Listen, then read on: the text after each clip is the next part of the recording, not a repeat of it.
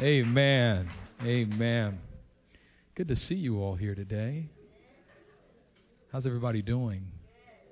Are you feeling good? Good. Well, I have a word for you from the Lord. And I want to see who, who, the, who the biblical ninjas are. If you're a biblical ninja, you can do this.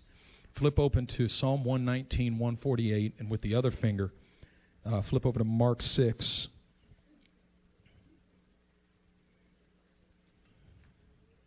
Uh, Mark 6:47. Psalm 119, 148, and Mark 6:47. But you got to be a biblical ninja to do this. Some of you need some more training.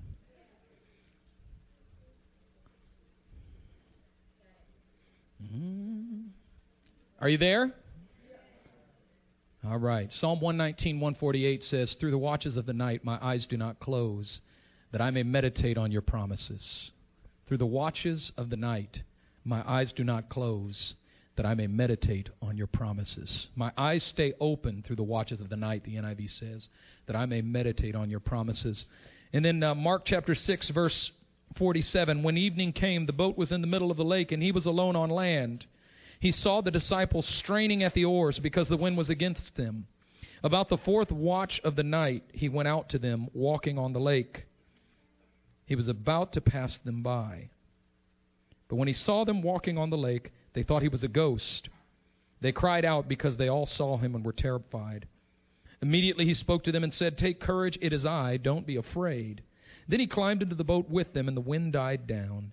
They were completely amazed, for they had not understood about the loaves. Their hearts were hardened. Let's pray. Father, I speak blessing over this house today in the name of the Lord. Bless each and every heart, every mind, every life, every soul.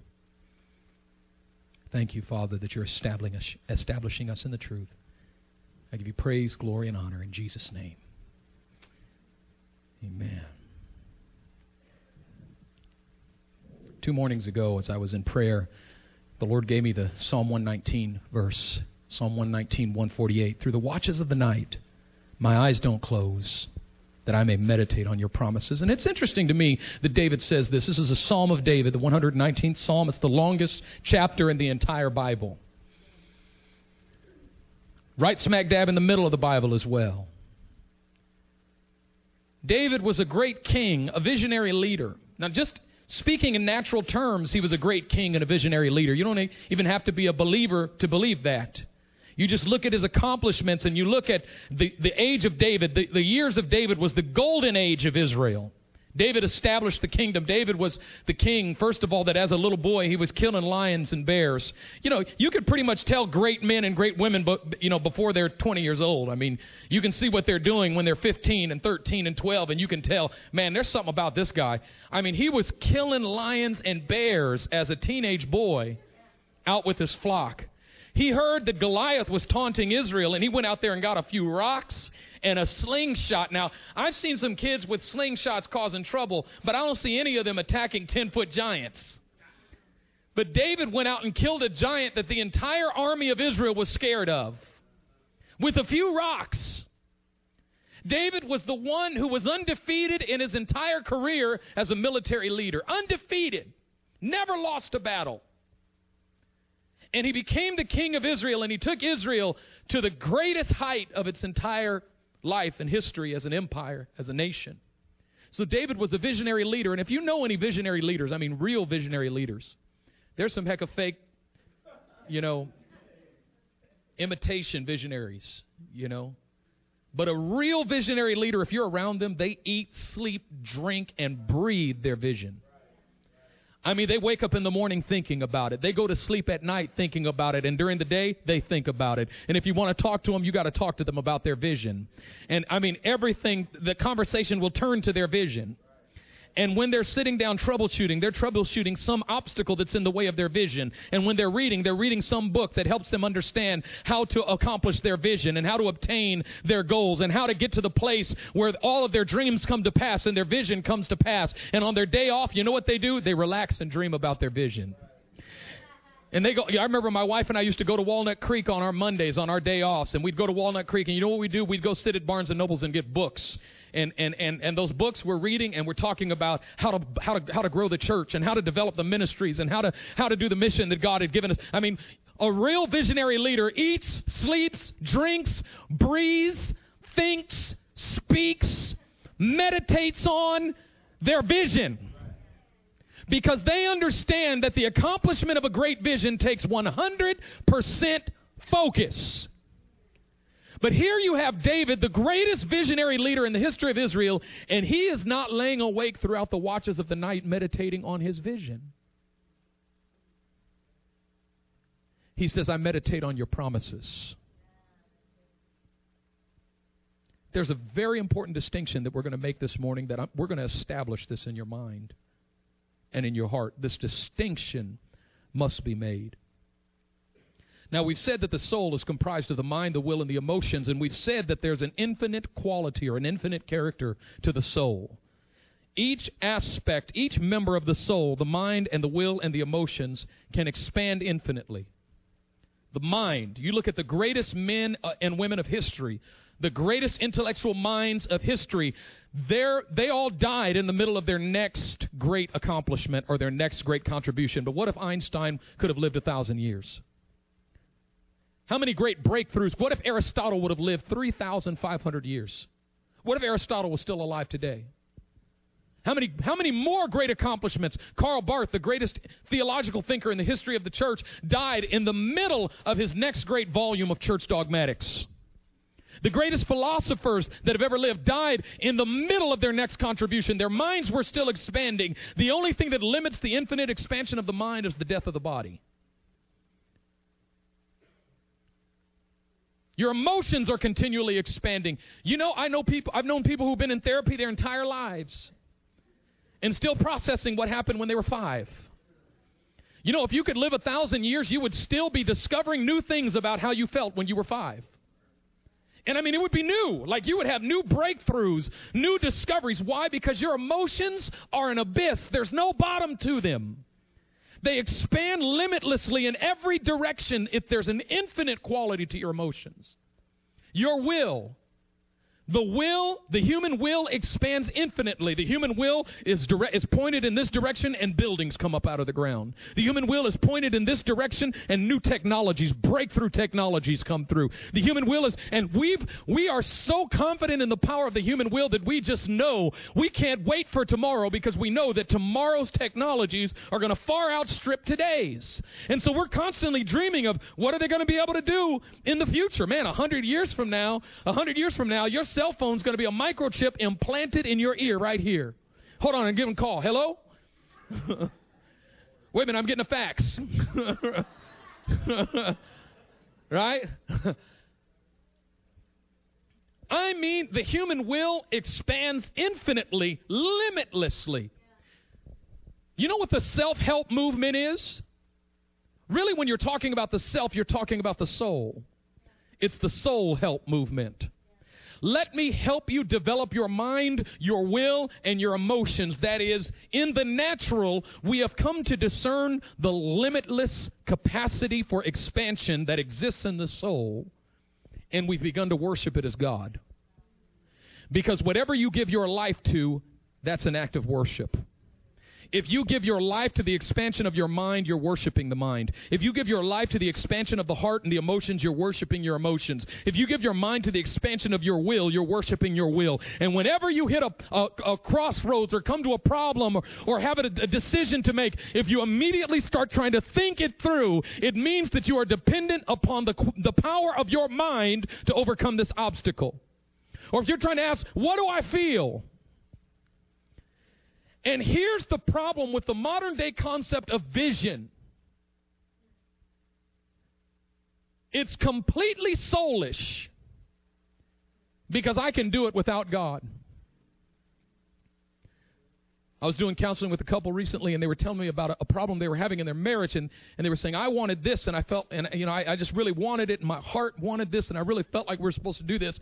And the husband said, But I wanted this, and I, my heart wanted, I just felt like this is what we're supposed to do. And, and, and he said, This is what I wanted, and this is what she wanted, and our hearts and minds were different, and we didn't want to change any, each other, and we thought, you know, it was wrong to try to, to work each other into that place where we agreed, and so we just kind of separated in our hearts from one another, and, and that's where the struggle began. And what I said to them was, I heard what you wanted and I heard what you wanted, but I never heard anything about what God wanted.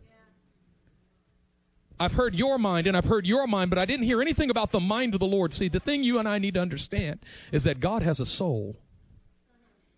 Do you know that? God has a soul, which means He has a mind and He has a will and He has emotions. Ephesians 5:17 says, "Do not be unwise, but understand what the will of the Lord is. 2 Corinthians 1:27 says, "Who has known the mind of the Lord that he might instruct him?" Or Philippians 2:5 says, "Let this mind be in you which was also in Christ Jesus." Right?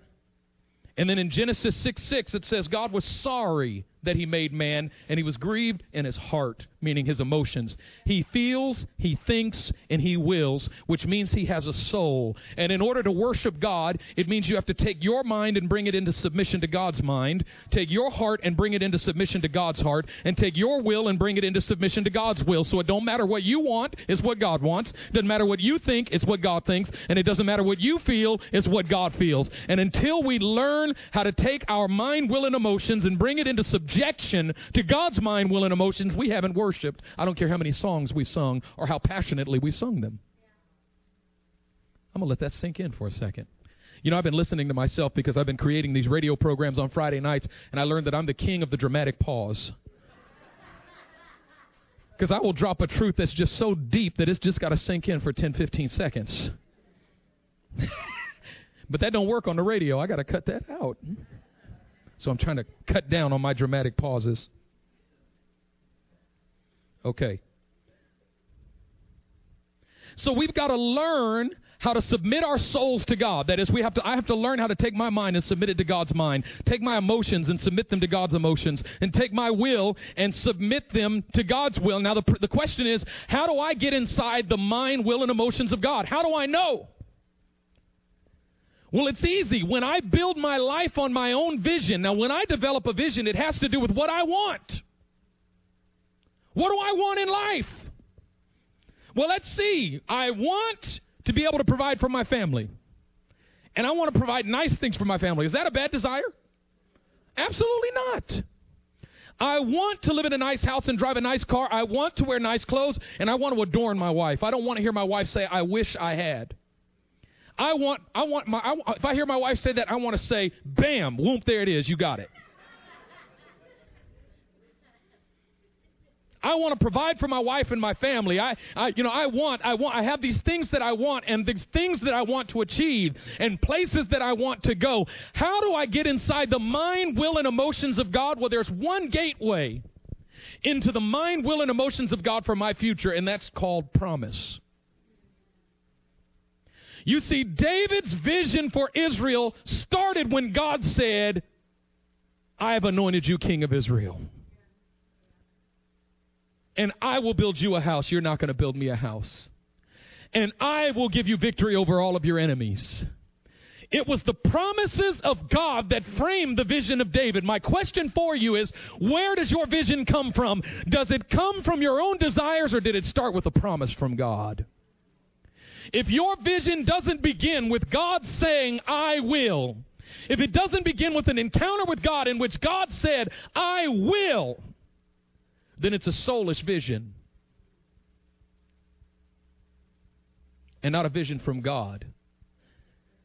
And the only way to make it a vision from God is to root it in the promises of God to root it in the promises of God. So David says in Psalm 119, 148, throughout the watches of the night, my eyes don't close, that I may meditate on your promises. David says, I'm not laying up awake at night meditating on my problems, which is so easy to do, isn't it?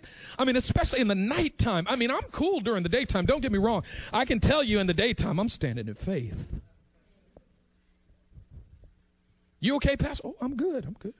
All good. I'm standing in faith. We just believe. We know God. But at about 2 o'clock in the morning, when I wake up and I'm at my brother in law's house, now don't get me wrong. I love my brother in law and I love his wife, my sister in law, and I love their house and it's beautiful. It is nice. My daughter just loves their dog. You know, Play Doh. She calls him Mung Mung. It's Korean for bark bark. It's in Korean. Mung Mung, you know. We came home the other night. My daughter was asleep in the car on Friday night. We came home and she slept all the way back to their house. And as soon as I pulled in the driveway and turned off the off the motor and I opened her side door, she woke up and went, "Mung Mung, where's the dog?" but every man wants to provide a place for his wife and child, his own place, right? Now, what am I doing at night? Am I laying awake at night going, "Oh God, oh God, why did this and why that?" Uh, Or do I meditate on his promises? If my vision is rooted in his promises, then what I need to meditate in is what he promised rather than what I want, what I desire, what I need, because all of those things reside in the soul. But the promises are in the spirit. And so when my soul begins to move into the spirit, all I can hear are his promises. And I just begin to meditate on his promises. God, you said you were going to give us a five bedroom house. I just begin to meditate on that. You said you were going to give us a five bedroom house. God, you said. Now it's interesting, David says throughout the watches of the night, and I, I, want to illustrate for you how difficult it is to meditate on the promises through the watches of the night. Now the thing you need to understand is that eh, according to the, the, the Hebrew clock, the night is divided into four watches. It starts at 6 p.m., and the first watch of the night is from 6 to 9. The second watch is from 9 to midnight. The third from midnight to 3 a.m. And the fourth watch of the night is from 3 a.m. to 6 a.m. Now, I have crossed the Sea of Galilee on a boat before. First thing you need to understand about the Sea of Galilee is that it's not a real sea, it's more like a lake. It's the Lake of Galilee. Okay? When you think of a sea, you think of this vast body of water that takes days to cross. You can cross the Sea of Galilee in a boat in one hour. We crossed it. We went from Galilee to Tiberias on a boat. All the way across it, we sang, we played, we laughed, and an hour later we landed in Tiberias and we went through the town of Tiberias and had a good time. Then we got back on the boat, crossed back over. An hour later we landed back at, in Galilee and went to our hotel and had a wonderful. So we went back and forth. We went across in the morning and back across at night, and that's how easy it is. It took an hour. Now watch this. In this passage in Mark chapter 6, it says at evening Jesus sent them out on the water, which is about 6 p.m. When evening came. And Jesus, he had just got done feeding the 5,000. And he puts the disciples on a boat, the same, the same stories in John chapter 6 as well. He goes up to a mountain to pray. And while he's up there, he's alone with the Father. As soon as the disciples head out into the Sea of Galilee, it said that the wind started to blow against them with such ferocity that it took all of their strength. I mean, they would strain and strain and strain for an hour, two hours. Are we almost there? No, we made it 10 feet, dog. Look at this. Look at this. Are, are you there? Are you in Mark chapter 6? Look at verse 47. When evening came, the boat was in the middle of the lake. So that's about 6 p.m. Who knows what time they left? and he was alone on land. Verse 48. He saw the disciples straining at the oars because the wind was against them about the fourth watch of the night. He saw them in the middle at 6 p.m. and at the fourth watch of the night between 3 a.m. and 6 a.m., 9 to 12 hours later. They're still there.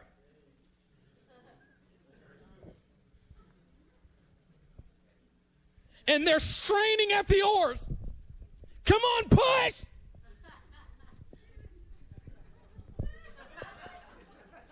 You ever felt like you came to a place in life where you were straining with all of your might, expending all of your energy, and getting absolutely nowhere?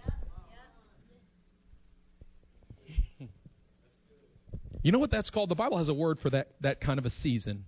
It's called suffering. that's revelation right there.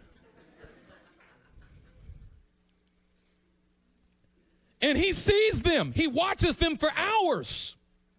He's kicking it up on the mountainside, having a time with the Lord, and he sees them out there in the middle of the lake, just straining.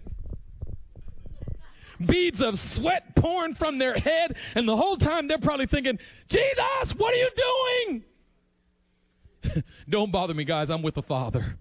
Hallelujah, Father. He's just on the mountain. You ever felt like God is just having a wonderful time up there, and you're down there in the middle of the lake about to break the oars, you're straining so hard. You're doing everything, and, and, you're, and when you're at that place, your mind starts playing tricks on you because you start trying to spiritualize it yourself.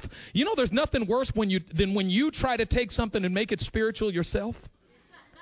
You know, you start trying to figure out what the Lord's trying to teach you in it. Or, okay, I know what it is. I'm strain, you know, I need to let go and let the Lord do it. And then you stop straining and the boat starts moving backwards. Whoa! And then you start pulling it forward. You know, you know, oh.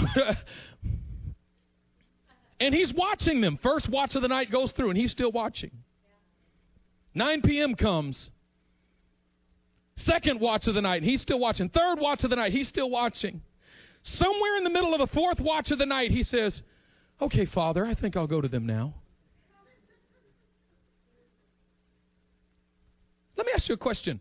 What is the purpose of that 9 to 12 hour period? Because some of you are still at about the fifth hour. You're going to go home into another four to seven hour season of suffering.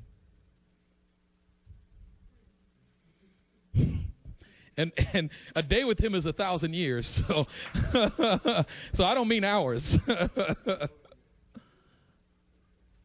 what is the purpose of that season? When you're straining, and, and get this, they're not out of the will of God. Jesus put them on the boat and said, Go. That's another part of our trying to spiritualize it. Well, maybe God didn't tell me to do this. Maybe He didn't send me here. Maybe we should have taken another boat. Maybe He wants us to jump out and swim. Maybe we were supposed to fly. Maybe we should have waited with Him. Peter, this is your fault. Then we start attacking each other, don't we?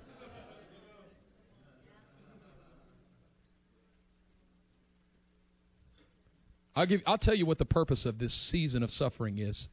The purpose is to kill your flesh. Look at your neighbor say, God's trying to kill your flesh.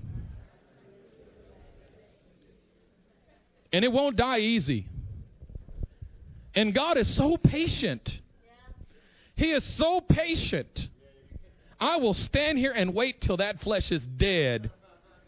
And I don't care how hard you cry out to me, how loudly you weep. I'm not moved by your tears. You can't see it, but I see it. Your flesh is dead. Well, fine, God forgets you then. Okay, keep rowing. Forgetting me ain't going to change the fact that you are in a period of suffering, and forgetting me ain't going to change it, and remembering me ain't going to change it.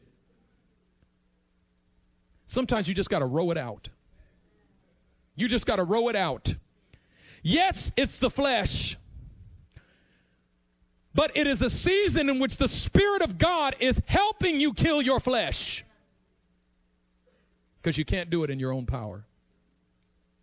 I was looking at Romans chapter 8, verse 18 this week, and it hit me in a different way.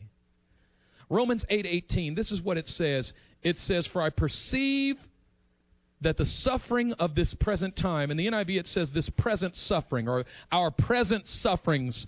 In the NKJV it says the suffering of this present time in the Greek, I looked at it in the Greek, and it says, the suffering of the now season. Look at your neighbor, say, the suffering of the now season. There's two Greek words for time that are used in the New Testament the word chronos and the word, the word kairos. The word chronos has to do with chronological time. 3:15 p.m. That's chronos. Meet me at noon. That's chronos. But the word kairos has to do with a moment of divine significance. Look at your neighbor, say, a moment of divine significance.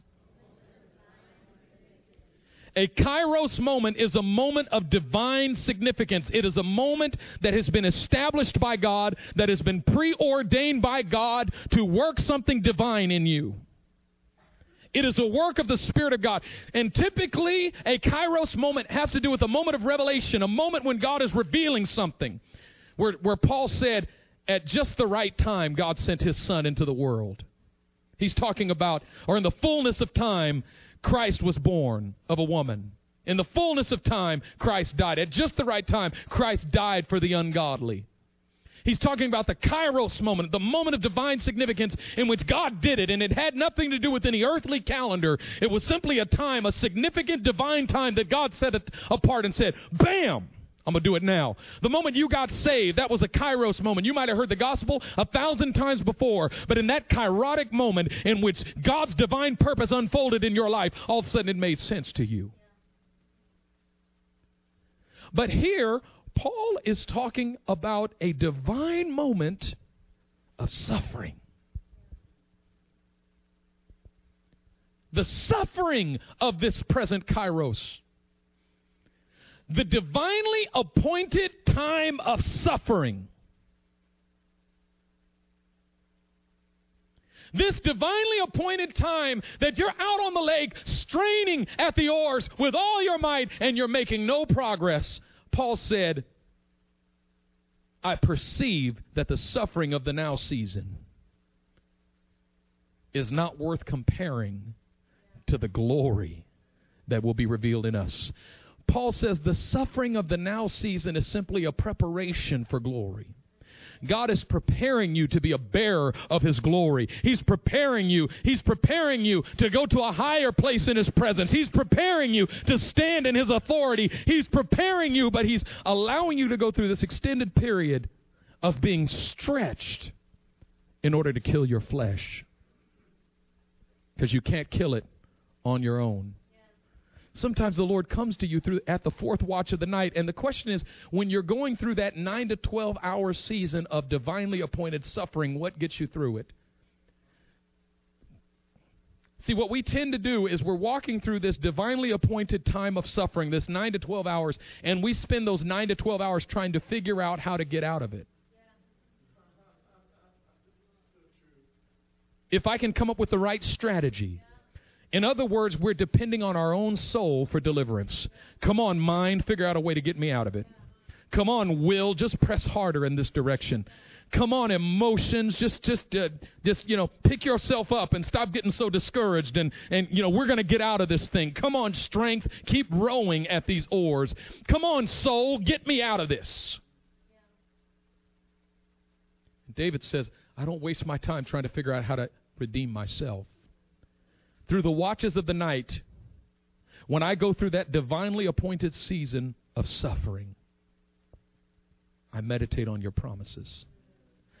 My eyes don't close so that I may meditate on your promises. And many of us here in this place, our eyes have closed because we stopped meditating on the promises. Our eyes have closed because we don't know what, we don't even know what the promises are. Listen, if I were to ask you, what are God's promises over your life, could you answer me?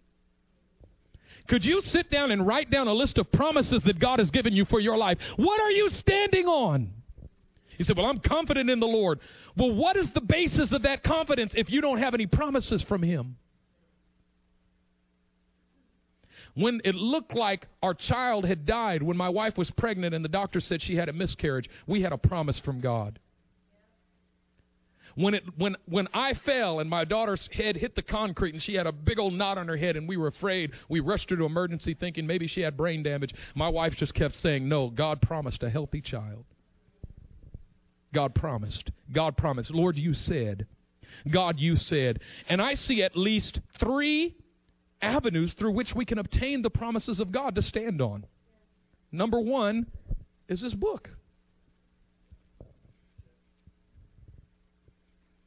Paul said in 2 Corinthians chapter 1 verse 20, for no matter how many promises God has made, they are yes in Christ. And so through him the amen is spoken by us to the glory of God. In other words, when God gives a promise, he signs it at the bottom. He's just waiting for your signature next to it. All of them. No matter how many promises God has made, Paul says, they are yes in Christ. And so through him, the amen is spoken by us. God is waiting for you to say amen to his yes. Sometimes we got to get a hold. Nope. You said that my God will supply all of my needs according to his riches and glory in Christ Jesus. So when I go through a time of lack, that's what I'm meditating on through the watches of the night. Instead of trying to figure out how am I going to provide for my family tomorrow, I'm going to meditate on his promises. No, no, no, no. You said, My God shall supply all of your needs according to his riches and glory in Christ Jesus. That's what you said. That's what you said. You are my light and my salvation. Whom shall I fear? I'm anchoring my soul. Remember last week we talked about anchoring your soul. You got to anchor your soul in the promises of God. And learning how to get them from here. See, the problem is so many of us want Rhema words. Prophesy over me. But you haven't opened this book. You got about 12 translations of it at home, and all of them got dust on them.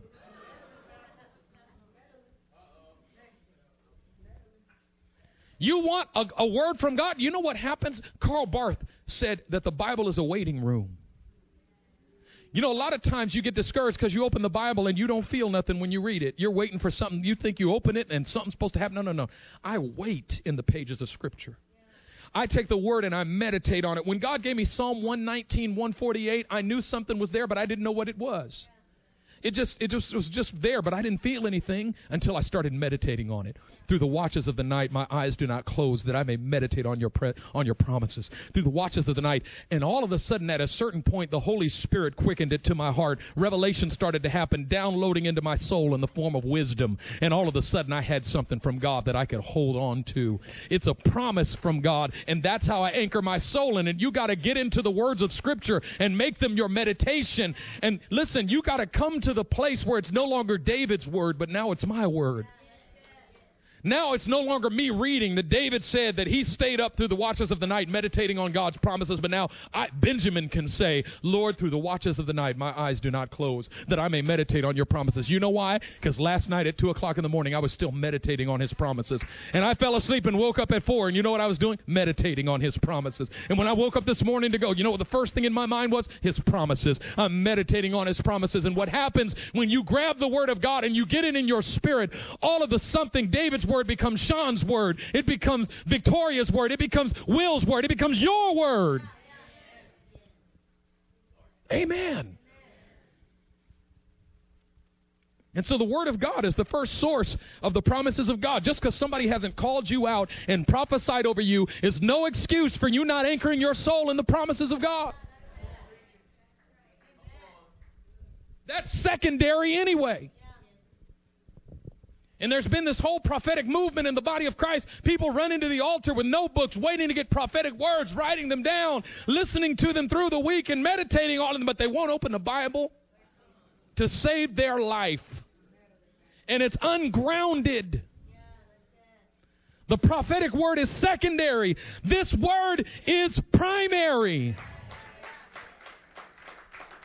In fact, you want to learn how to hear God speak prophetically? Learn how to understand Scripture. Get it into your heart, and you'll begin to recognize the prophetic word when it speaks to you.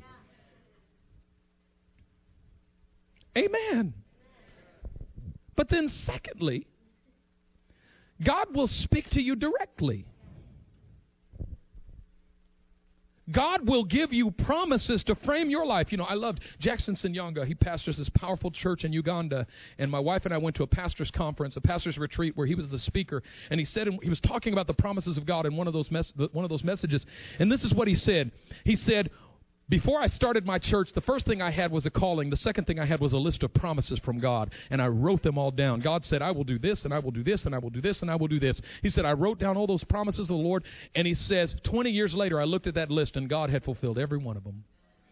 And He said, When I realized that God had fulfilled all of those promises, I laid on my face before the Lord for three days, and I thanked Him. Just laid on his face before the Lord for three days, saying, Lord, thank you. Thank you. Went right down the list. Thank you that you did this. You promised and you performed it. You promised and you performed it. He said, After three days, I got up, and then all of a sudden it hit me. What am I going to do now? I don't have any more promises to stand on. He said, So I laid on my face for three more days, saying, Now, Lord, give me some more promises. And the Lord gave me a new list of promises. And He said, I'm in this next season where I'm just, I'm standing on these promises and waiting for God to perform every single one of them. You know what? Now you're a new kind of visionary leader. Instead of focusing on your vision, Now you're focusing on God's promises.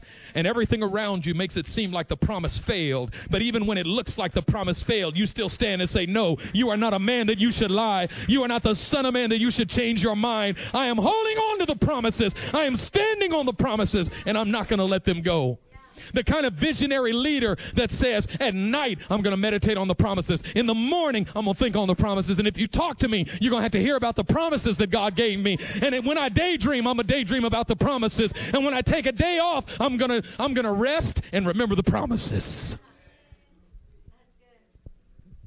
Second Peter chapter 1 verse 4. Now we know this passage. It's, it's I, you know, I've, I've probably quoted it into the ground, but Second Peter chapter 1 verse 3 uh, it says, His divine power has given us everything we need for life and godliness through our knowledge of Him who has called us by His own glory and goodness. In Verse 4. Through these, He has given us His very great and precious promises. What is these, first of all? Through these, His glory and goodness through which He called us. Through His glory and goodness, He's given us His very great and precious promises so that by them, so that through them, we may participate in the divine nature you want to talk about moving into the Spirit? God has a soul, but He is Spirit. That is His nature. You want to participate in that and be what Paul calls spiritual? That is, people who are of the Spirit, people who are after the Spirit, people who walk in the Spirit through the promises. The promises is your gateway into the life of the Spirit. If you don't grab a hold of a promise from God and stand on it, you've got no way of getting into the Spirit. It's through the promises that you participate in the divine nature. Matter of fact, Jurgen Moltmann said that in the Old Testament, especially, every time God revealed himself, he revealed himself in the form of a promise. When he revealed himself to Abraham in, in Genesis chapter 12, he says, Get up out of your father's house and go to the place that I'll show you, and I will make of you a great nation and I will bless those who bless you, and I will curse those who curse you, and in you all of the nations of the world will be blessed. When he offered Isaac on the altar, God said, In blessing I will bless you, in multiplying I will multiply you, and I will make your descendants like the sands of the sea and like the stars of the sky. Every time God reveals himself, it comes with a promise. And so, if you want to anchor your soul in God, you got to start with his promises. You got to learn how to get a hold of the promise and anchor your soul in it. And escape the corruption in the world caused by evil desires. The promises are not only the gateway to participation in God's nature, but it's the way of escape from the corruption that's in the world. Now, get this every form of sin comes from unbelief. And every form of unbelief is a failure to believe one of the promises. So it's in forsaking the promises that we find ourselves in unbelief, and it's in that place of unbelief that we find ourselves in sin. Because if God's promised you a wife, and your soul is anchored in that promise, and you fully believe it, that means that you're not going to get caught up in any other kind of sexual sin. Why? Because your soul is anchored in that promise. But when your soul strays from that promise and you stop believing it, now God's just left me to figure it out on my own. So I guess I better take care of myself. And if God's promised you finances, then you don't have to beg, borrow, and steal. Every form of sin comes from failure to believe a promise. And so Paul says, where is it? It's uh, 2 Corinthians 6, I believe it is. 6 6. 2 Corinthians 7 1. Since we have these promises, dear friends, let us purify ourselves from everything that contaminates body and spirit, perfecting holiness out of reverence for God. Why? Because of the promises. The promises are so great that our only reaction to the promises is to forsake everything else. I don't need nothing else. Look at what God's going to bless me with. Look at what he's promised me. You didn't get that, did you? Because you should have been shouting, dancing in the aisles, and doubling your tithe.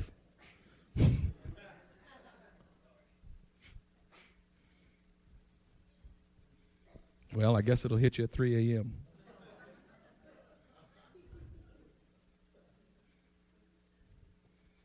Hebrews 6:12 says, I don't want you to be sluggish, it says in the NKJV. In the NIV, it says lazy. Don't be lazy. But imitate those who, through faith and patience, inherit what is promised. The promises are inherited through faith and patience. It's still the third watch of the night, and you're out in the middle of the Sea of Galilee, and you're just rowing, rowing your heart out. Straining at the oars, it said the disciples were. Don't worry, the fourth watch of the night is coming. He's not going to leave you out there forever. It may seem like it. He cares nothing about your timetable. I'm learning that. Lord, I need you to do this by then. And God threw his head back and laughed. and he who sits in the heavens will laugh. He's not worried about your timetable. He's worried about the death of your flesh. God, I need you to do this by then. Well, I need you to die by then.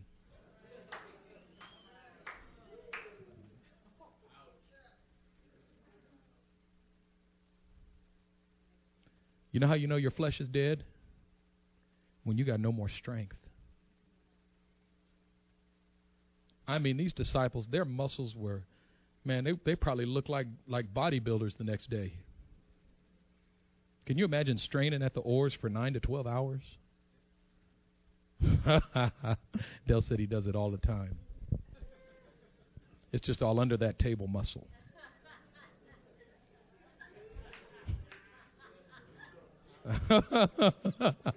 you set yourself up for that one, bro.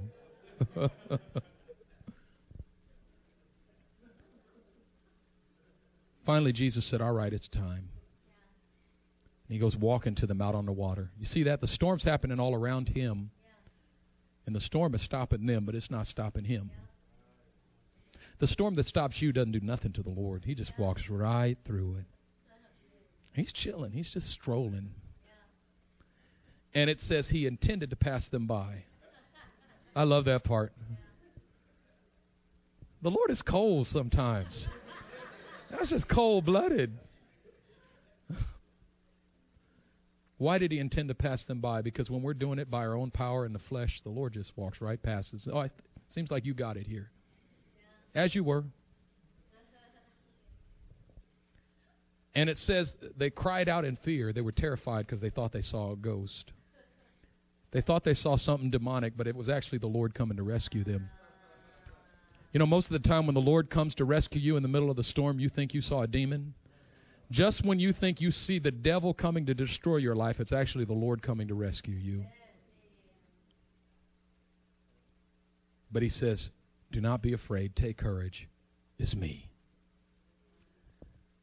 You know you're in the depths when the Lord comes to you in his glory and power and still has to tell you it's him.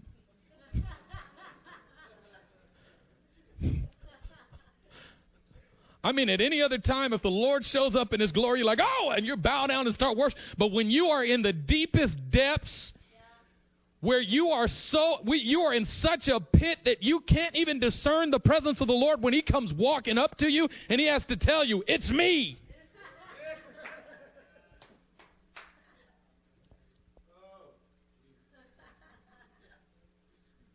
Meaning they did not arrive at that place of, revel- of revelation because they prayed a lot. They were so deep in the depths that they couldn't even strain out a prayer. They weren't on the boat saying, you know what, we need more Bible study. Get out the Bible, Peter. Read us some scripture, John. If one of them would have let go of the oars, the other one would have slapped them and said, Put your hand back on that oar and keep rowing. You ever been going through such a trial that you didn't even have time to seek the Lord?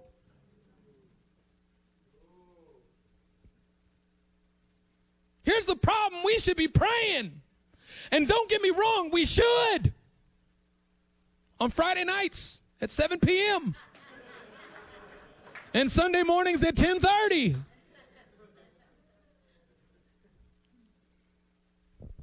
What I'm saying to you is that even there, we don't know it, but that becomes a work. The mind says what you need is more prayer. And if you exert your strength and strain at the oars in the place of prayer, then we'll get across this lake. Let me tell you something. There's only one thing that's going to get you across the lake. And It is Jesus coming walking to you on the water. And he walks right through the storm at the fourth watch of the night. And you know why he came? Because he had made a promise to them. Remember when he called Peter? It was right out there in the middle of that same lake. Peter had fished all night and caught no fish. Jesus had taught all night and he had a whole bunch of fish on the shore.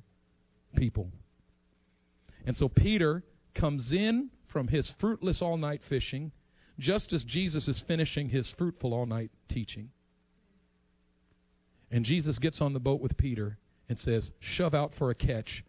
I'm going to show you how to be fruitful as I'm fruitful. He says, Lord, I fished all night and caught no fish. He said, I didn't ask you what you've done.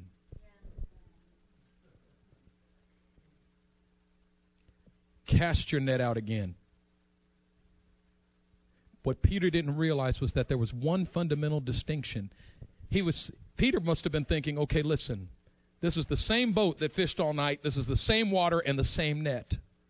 So how am I going to throw the same net out into the same water and have a different result? Isn't that insanity?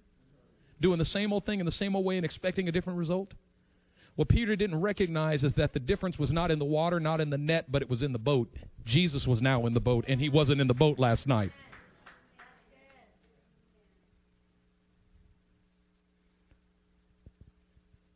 And when Peter throws out the net, more fish jump into the boat than he had ever seen. And Peter falls on his face and says, Go away. Depart from me. I'm a sinful man. You know what he was saying? Lord, if you can see where the fish are in this lake, you can see where the sin is in my heart. Please go away. I cannot bear the fire of your holy stare. You see me. I'm a sinful man. Don't waste your time with me, Lord. And Jesus says to him, Don't be afraid. Come and follow me, and I will make you a fisher of men. If in the middle of that storm Peter would have stopped and remembered that promise, and so, wait a minute, the Lord said He's going to make me a fisher of men. There is no way this storm can kill me because He's not done making me a fisher of men yet. So He's got to come walking on water to me. He's got to come to me somehow. I don't know how he's going to get from that mountain. It hadn't even crossed their minds that it was possible for the Lord to walk on water to them. That was not a part of their grid. The Lord will come to you in ways that are not a part of your grid or your reasoning. You don't even think it's possible. But you don't have to even figure out what's possible and what's not. You simply have to remember the promise. No, He said He's going to make me a fisher of men. When you're on a plane and there's turbulence, and everybody thinks the plane's going down, if you got a promise, you say, there's no way this plane's going down. That promise hasn't come to pass in my life yet. My life is indestructible until the promise is fulfilled. That's why I have so much confidence for you. You find yourself in financial despair, God has to provide for you. He's promised to use you in mighty ways, and He has to prosper you in order to do it. It's because of His promise. He's got to come through for you. He can't leave you there. Impossible. And here's the final thing I'll say, maybe.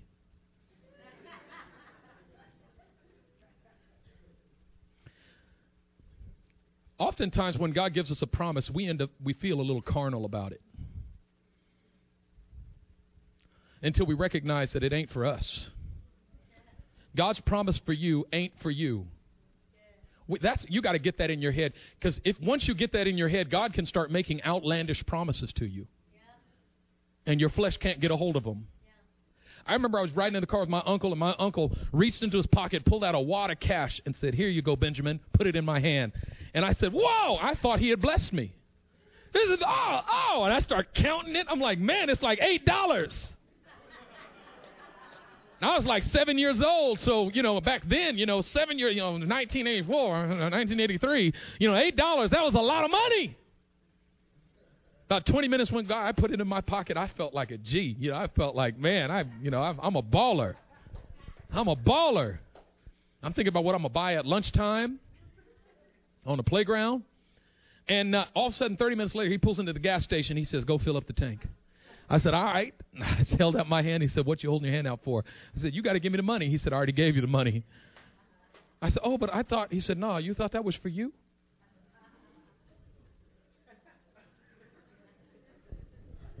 Go fill up the tank. Well, how much of it? Well, how much of all of it? It's not for you. Look at your neighbor say, It's not for you. It's not for you. The problem is when God blesses you with abundance and you hoard it. And He says, Go fill up the tank. And you say, That's my $8. Better give me another $8. I'll give you a tithe of it.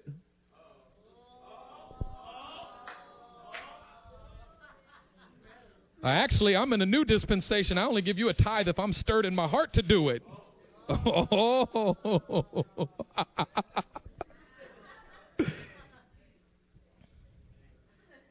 Ten months ago, the Lord spoke to my wife and I. Lord spoke to my wife. Well, whenever the Lord speaks to my wife, He speaks to us because we won. The Lord spoke to my wife, said, "Let your condo go, and go home and start packing." and I'll give you a five bedroom house. And when she told me that, I felt kind of carnal. What do me, Sonny, and Alethea need with a five bedroom house? What do we need? A, but I thought, thank you, Lord, I receive it. I receive it, but I feel a little bad about it. But I receive it. Hallelujah. I receive it. But I still feel a little carnal about it. And I felt secretly um, like, uh, like, yeah, God really wants to prosper me. You know what I mean? Like, man, five bedrooms. I'm dreaming about what we're going to do with five bedrooms. Okay, me and my wife are going to sleep in the master bedroom. Alethea's going to have hers. I'm going to have my office. Sonny going to have her office. That's four. Then we'll have a guest room. And then all of a sudden in November, the Lord put it in our heart to bring this young lady into our home. We brought her in for two weeks. And she's still living there last November. And then in February, we brought in another one. And then the Lord put two more in our hearts to bring in. Only now we ain't got a house for them. And then the Lord gave us two more. How many is that? Six, plus me, Sonny, and Alethea. We said, we need a five bedroom house. No, it's got to be at least five bedrooms for the vision that God's given us. And all of a sudden I realized, Lord, you knew that vision a year ago before I could see that it wasn't for me. I don't get in office anymore.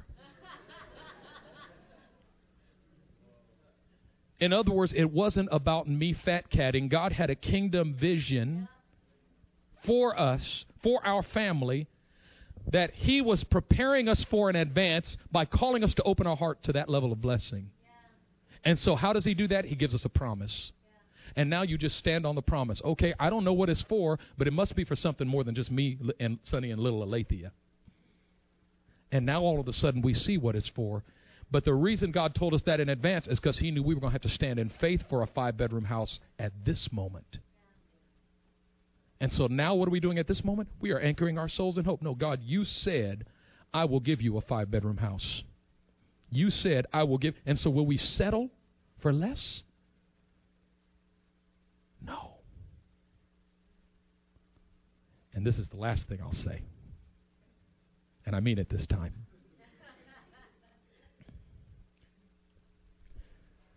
Jesus said in John chapter 15, verse 7, If you abide in me and my word abides in you. Oh, by the way, I got to go back for a second before I say this. I said that there were three avenues through which you can get the promises of God. I always do that. Number one, number two, and peace. See you later.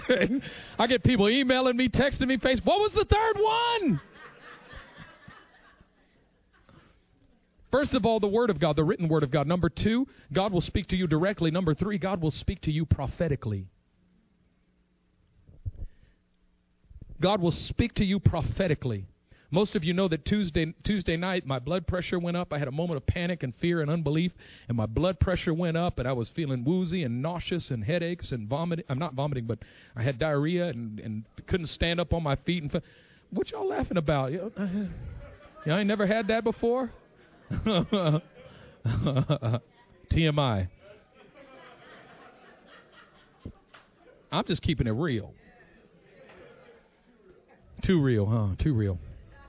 But anyway, I was having a tough day. Let's put it that way. And I'm laid out on the floor, couldn't even stand up on my feet. My blood pressure was 165 over 106, and and I, you know, I'm and and and I'm just having a tough time. And I'm laying there on the floor, and my sister-in-law comes in, and she and she says, "Okay, the Lord's telling me to pray for you now." And she begins to pray for me, and all of a sudden, the prophetic word comes through her so clear. And the Lord speaks through her and says, Bring glory to me, my son, for I am with you, and I will be glorified in this ordeal. I am about to bring you abundant blessing. Only keep your eyes on me. I needed that word. I, now, here's what happens. We have such an episodic view of spirituality that you get a prophetic word like that and you forget it the moment you walk out the door. Jesus said, If you abide in me, John 15, 7, if you abide in me and my words abide in you. The, the reason the reason we get discouraged and disappointed and all of these things and we find ourselves in unbelief is that we stop abiding in the, we don't let the word abide in us. We don't let it live in us. We don't cling to it. We don't hold on to it. You know, we were talking about this in Ethiopia when th- this crowd of, of 200,000 people and hundreds of people are being healed, but hundreds of people weren't. And a lot of times what tended to happen is people would leave discouraged. And the last message the Lord gave me was this. No, you none of you are leaving empty because you received the word. And you take it home. I don't care if the miracle didn't manifest. You're looking for the miracle, but the miracle's not your inheritance. The word is. He never says, Let my miracles abide in you, but he says, You let my word abide in you. And I said, You go home and abide in the word, and it will come to pass. And many people testify that they went home and got healed later that night or the next morning. Or one guy said as soon as he crossed the threshold of his house, his eyes opened and he could see. God is in the process of uh, he sometimes there are delayed reaction manifestations of the promise. Why? Because he wants to give us time to anchor our soul in that promise. But most of us receive. Can you remember the things? Those of you that have received prophetic words, can you remember those words? Are you still standing on them? Can you remember why? The thing I realized is that God never speaks only for now. Nothing God says is only for right now. It's always in preparation for a season that you don't see coming. And we always think, oh, God said this and then I went through that. Praise God, He prepared me for that. No, he said that not only to prepare you for that, but for something else and something else and something else. That word is supposed to abide in you for the rest of your life. And so, as we abide in the Word and we anchor our soul in the promises of God, we make His promises our meditation throughout the night. We wake up in the morning thinking about His promises. When we talk to people, we remind them of His promises. And when somebody's going through a tough time, we remind them of God's promises. And there are certain individuals you can see the promises of God all over their lives.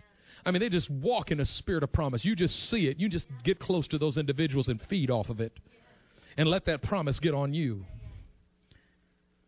And learn how to pursue His promises in His presence.